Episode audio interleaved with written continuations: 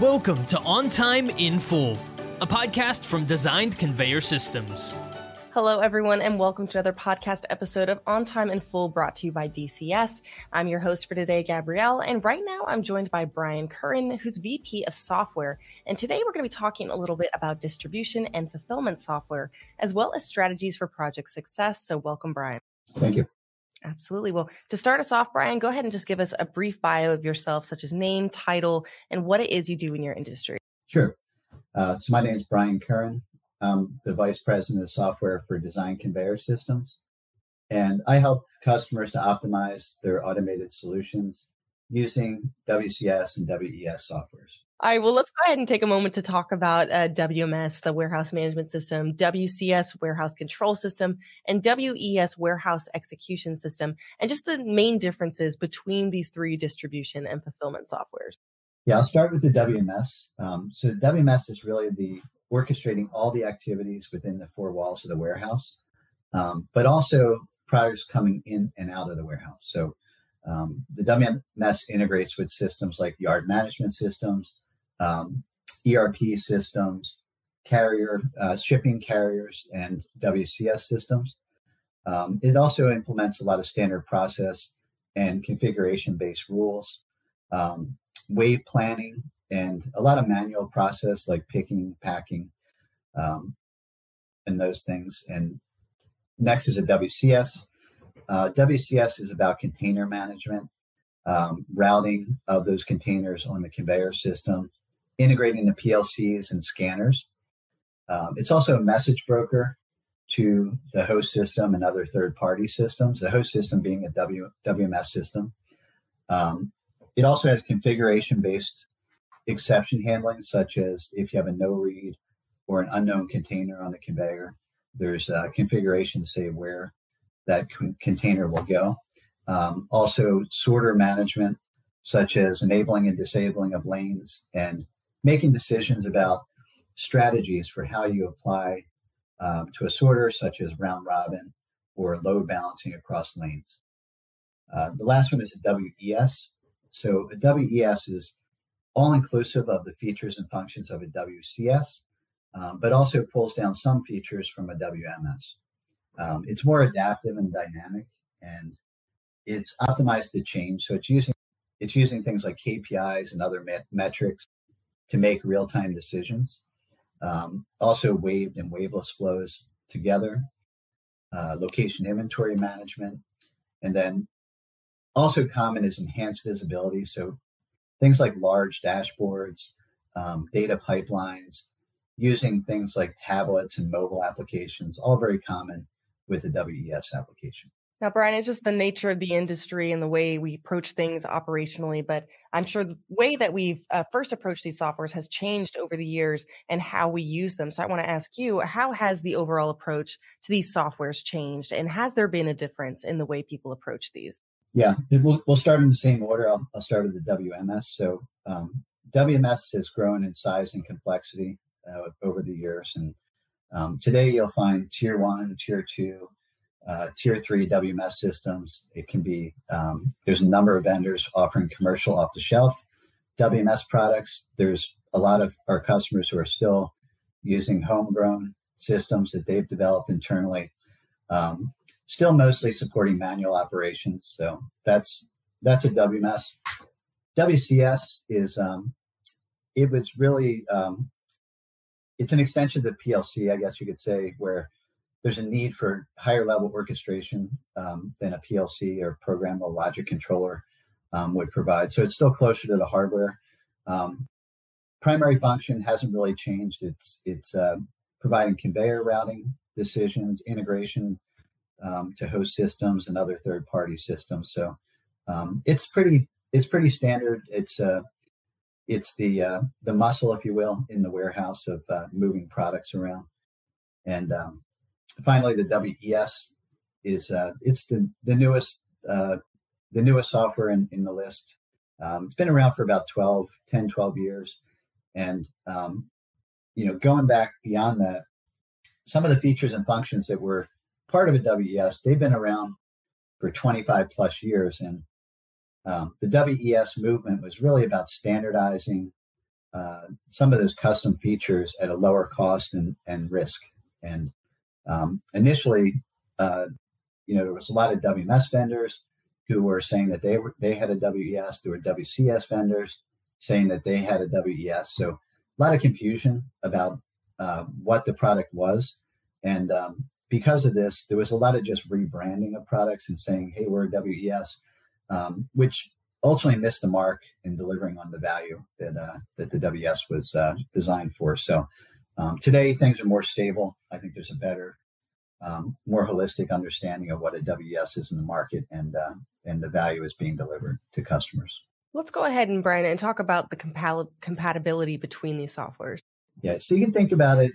The three softwares kind of like a stack, um, with the WMS kind of being at the top, WES, WCS in the middle, and then below that's where you have your hardware and your PLC layers. So um, the uh, the WMS, I kind of think of that as like the left brain. Uh, if you have like the left brain, right brain analogy, and the the left brain being more standard process, um, configuration based process. Um, the WCS is also a very standard configuration based um, process and uh, management of, of exceptions, things like that. Um, and then the uh, WES, as I said before, it's it's a hybrid of WCS and some of the features of the WMS. So um, you know it fits in that same space in the stack as the WCS, but maybe pulling down some more functionality from the WMS um, in in the facility. Uh, there's no there there are cases where the only software that you need of these three would be a WMS and if you're if you're running an entirely manual process, you really only need a WMS. Um, also, for simple automated solutions, you don't really need a WCS or a WES. You can do um, with just a PLC sometimes. So, um, so it really depends. But you know, as a hierarchy or a stack, that's that's kind of how they they line up. Well, business. I mean, about these software programs, there's a lot of ways that we can utilize this to set ourselves up for success. And I want to ask you that. I mean, in what ways can businesses use this, uh, these software programs to set themselves up for the optimal solution and to avoid software projects failing? Yeah, that's that's a good question. Um, the the way that, that I would recommend to do that is you, you need to do your due diligence. Um, you know, on number one on the the products themselves and look at your operation you know how have you been running your building?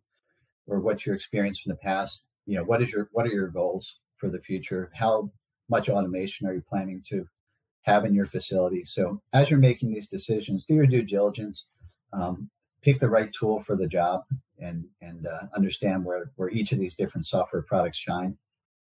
When you're vetting different vendors um, it's also important that um, that you uh, understand what's under the hood of these products and um, the uh, the business drivers that they were designed to support.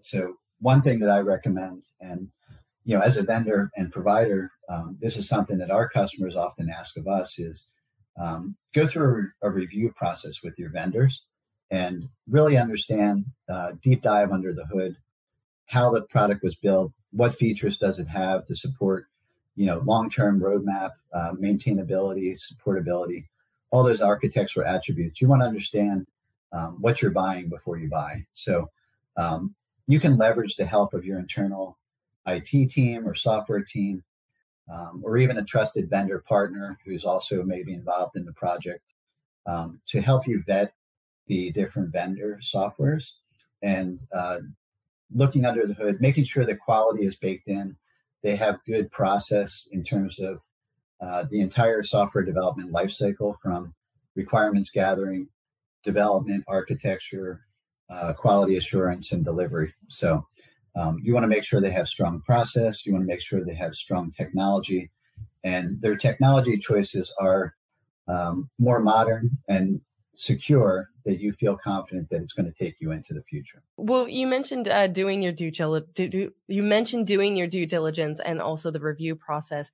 Uh, so I wanted to ask you, Brian. You know, just what are some ways uh, that you review your process, but also keep it effective as you move forward? So I think making the right technology choices is is really important, and uh, both technology and tools. There's continuous improvement, enhancement in in these areas, and you want to take full advantage of it in your internal process.